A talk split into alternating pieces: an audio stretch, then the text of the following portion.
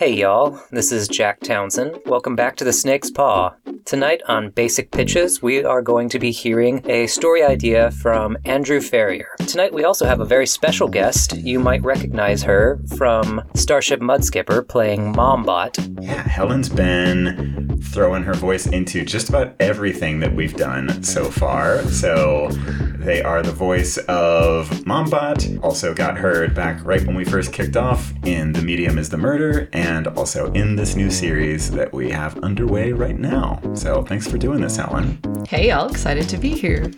Get to hear the the unvarnished, real human being version today.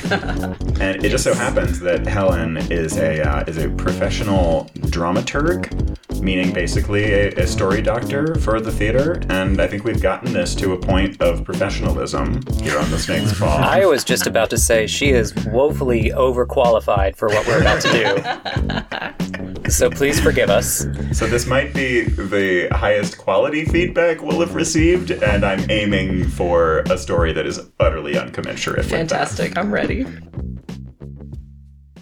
So I've, I've been thinking, given you know we, we've we've definitely been prioritizing story to a degree, but I think um, marketability is really what we've been aiming at so far. Is just to, to really guarantee financial success. So I've, I've been doing a little bit of trend analysis, and you know one of the things that's going very strong right now is redemptive stories about villains. And Ooh, yeah. I feel like we're, we're a little midway on that trend. And so, what I wanted to do to get out ahead of it is think of like the last villain that someone's going to try to do a redemptive story about and rush there before anybody goes into pre production on it. The thing that came to my mind was the classic 1993 stop motion animation, The Nightmare Before Christmas, and Oogie Boogie. Yes. Okay. That is not what I expected. I was thinking, who is the most Bottom of the list. irredeemable villain ever? absolutely like completely completely awful and it, it- on its surface yes so incredibly unlikely but i think once we we mine down just a little bit there is really like an enormous vein of sympathy to be found here so uh, if you haven't seen the movie in a while like since halloween um, what do we know about oogie boogie so oogie boogie is a burlap sack full of bugs and uh, and a power hungry bully and also operates a very rigged, very booby trapped, understaffed, and not much patronized casino. And also has a vendetta against Halloween Town that, at least in the context of the original movie, isn't really explained. I did several minutes of research on this before we came in today, and what I learned was actually there has been some digging into Oogie Boogie's backstory in some video games. So we're going to start this off by pulling a Star Wars and saying all of that is non-canon. Oh, So- man. All right, fair. Completely ignoring those of you who are who are PS2 fans, we're going to just throw that out the window. So I think Gonna make a lot of people angry with that controversial decision. riling up the fan base. PS4 controversial opinion. We're gonna get some nasty letters. letters. Find our mailing address. Um, so we're gonna get some nasty embroidered samplers. So I think where we there's the drums. There's the yeah. We still have a voodoo ceremony going on in the house, y'all. It's a, this is a multi-day process. So if you can hear the drums, that's what's going on. Appropriate, um, you know, seasonal theming. So knowing what little we do about Oogie Boogie from the movie, I think we can pretty quickly find our way into like a sympathetic underdog story.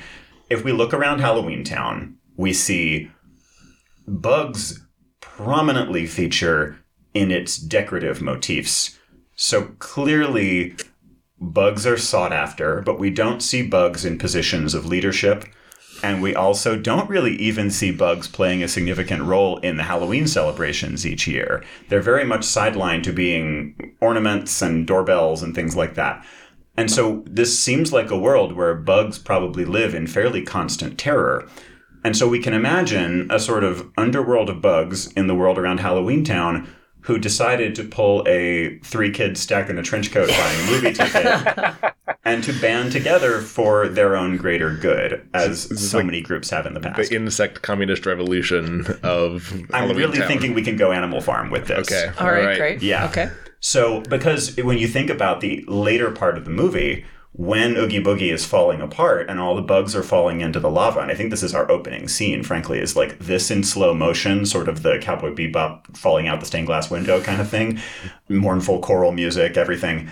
You see all these bugs falling down into the lava, and then Santa Claus stomps the one bug that looks like it might get away, and that's our protagonist.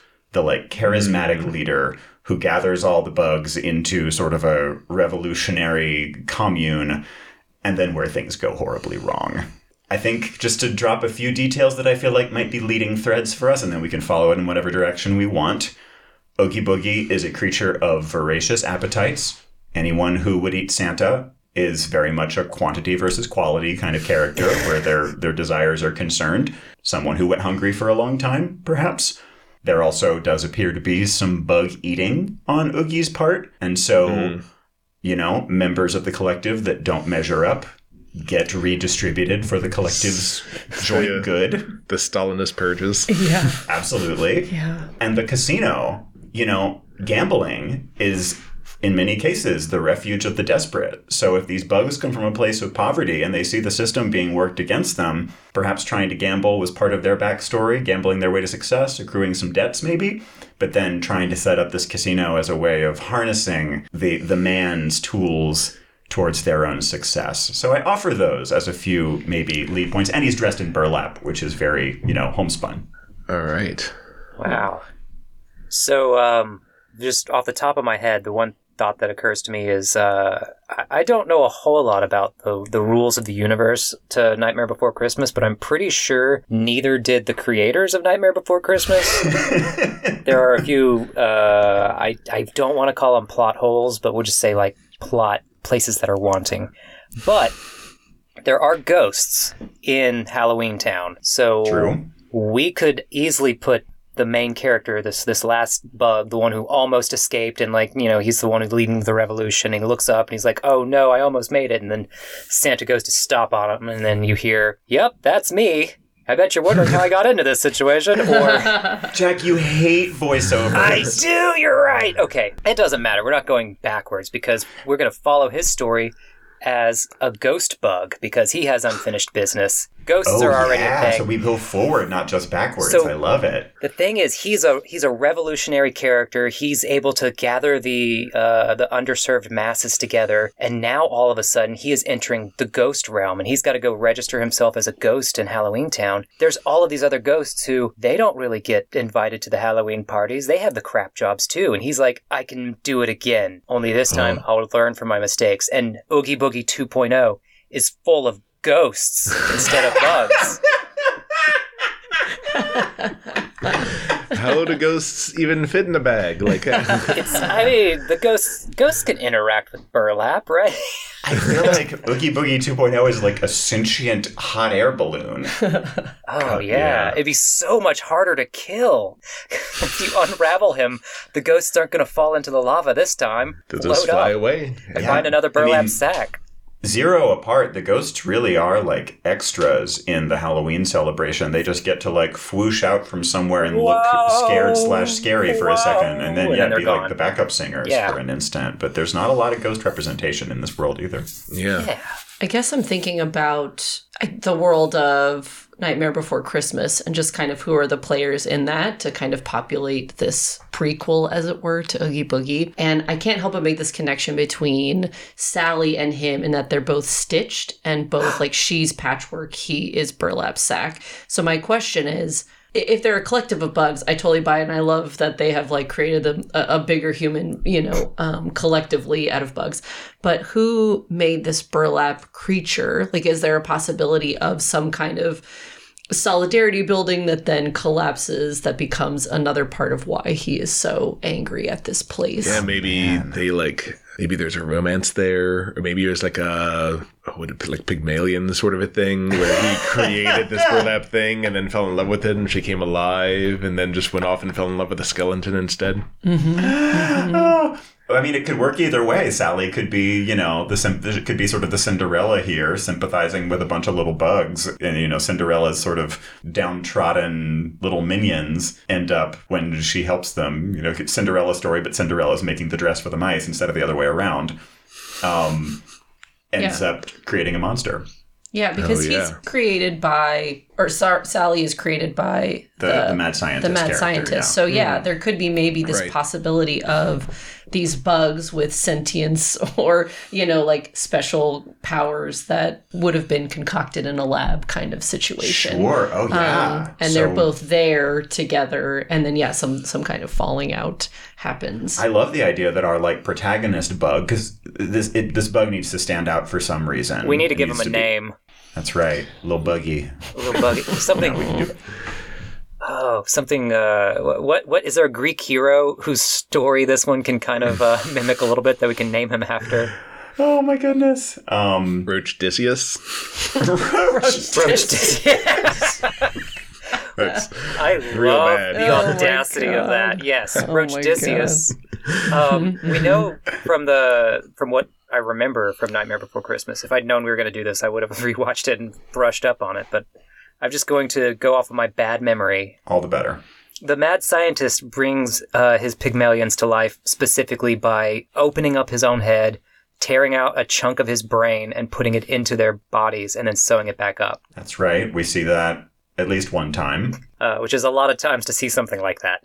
So, if we're, other than her brain, I think her body is, is just filled with stuffing. So, I think in the rules Yeah. of this universe, you don't need to have organs or a circulatory system. You just need to have like a little bit of a brain up top, and everything else will work out. And the So limbs that- are autonomous as well, yeah, so they yeah. don't She, even she necessarily have tears to be off in her, contact. her arm and it crawls away or does whatever she needs it to do, and they just stitch it back on later. And the arm and is the just leg wriggles seductively for Oogie Boogie. And, oh, I love the idea that they already have a little history together. Oogie Hmm. Boogie, the collective of bugs, and Sally, the collective of Fluff. Uh, fluff.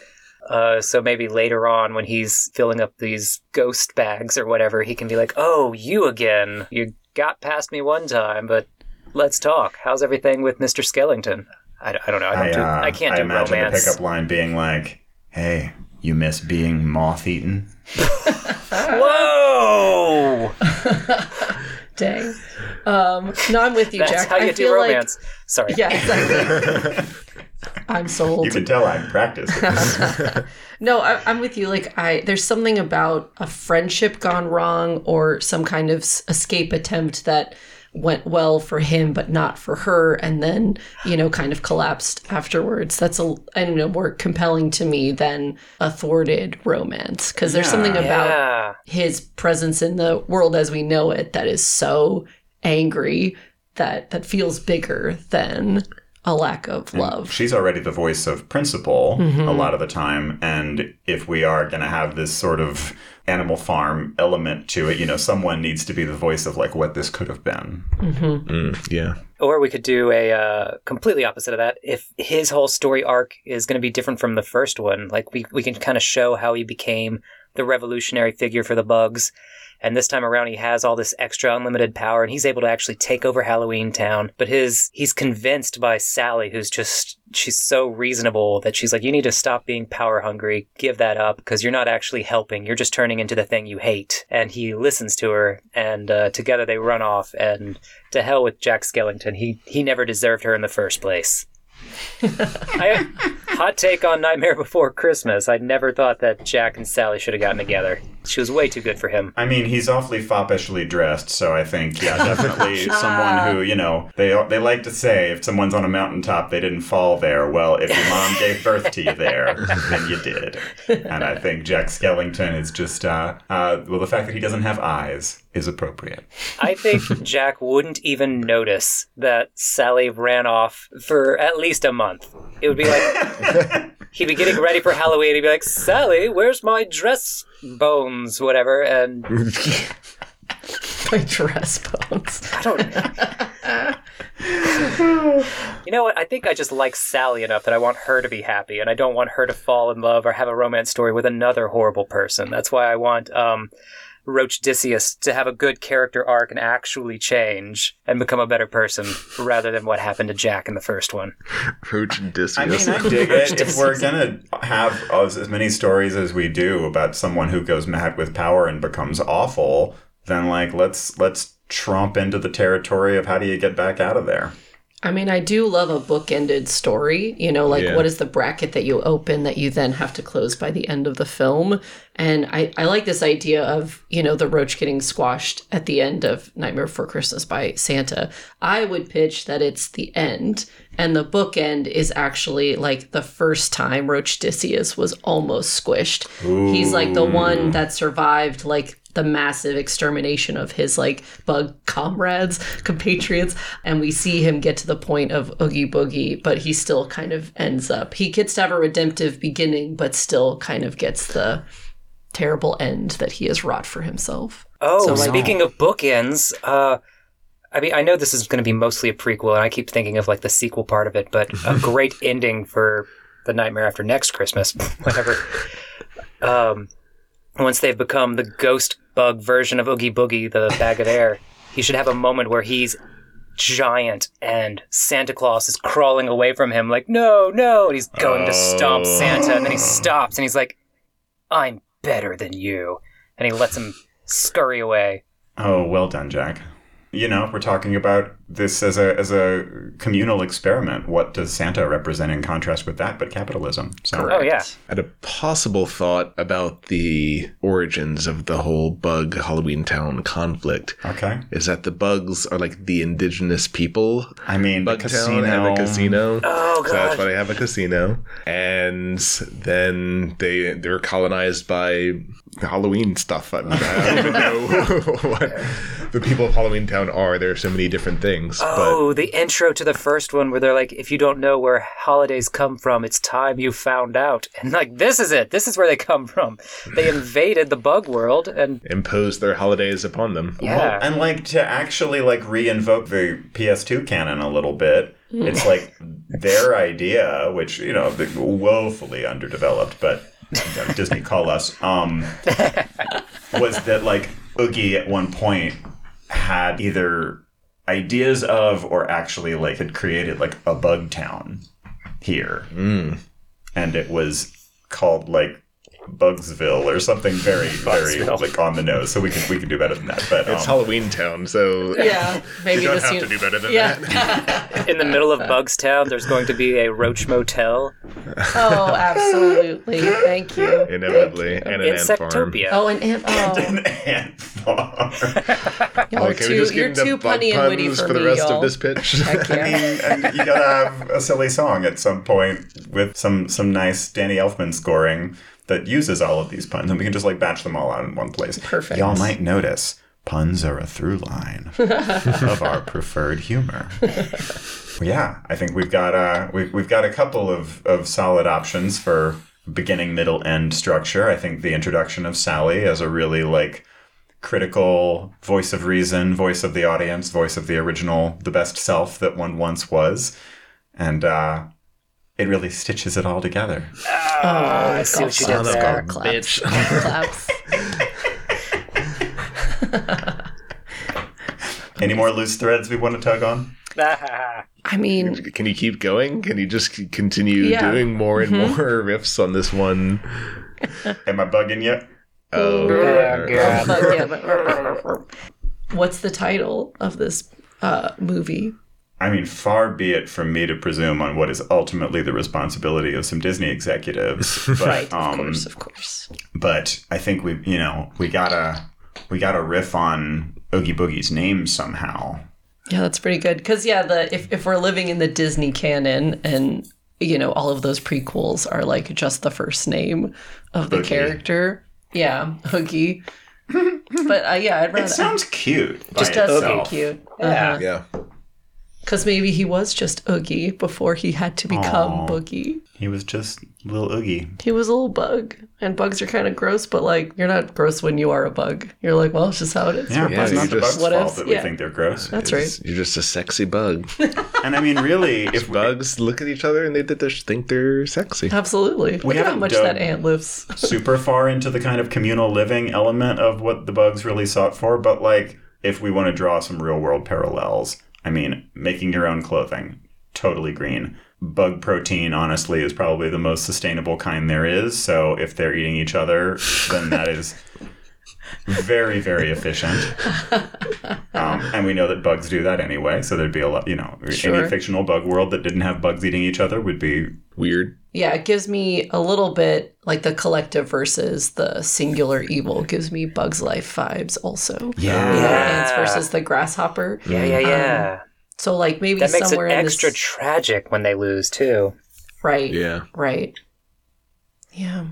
Well, y'all, I, I feel like, as impossible as what we set out to do might have been, we might have rendered Oogie Boogie a little bit sympathetic. And if he Yeah. were here right now, I think Oogie Boogie would want to give all of us a big hug. A buggy, buggy hug. Oh, Got a six million legged hug ready for you.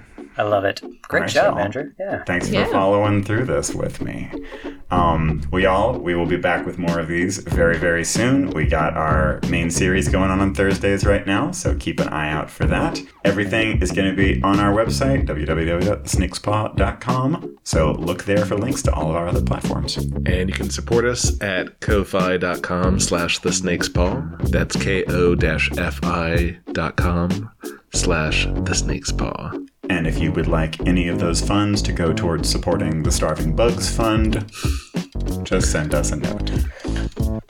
Thanks for doing this with us, Helen, and I'm Yeah, sure we'll get to hear you transform into some other new character soon. Maybe bugs. Who knows? I throw my hat in the ring for bugs. We've already cast you as more than one character in a piece, so how about 70? Yeah, great. I'm in. See you next time. Later, y'all.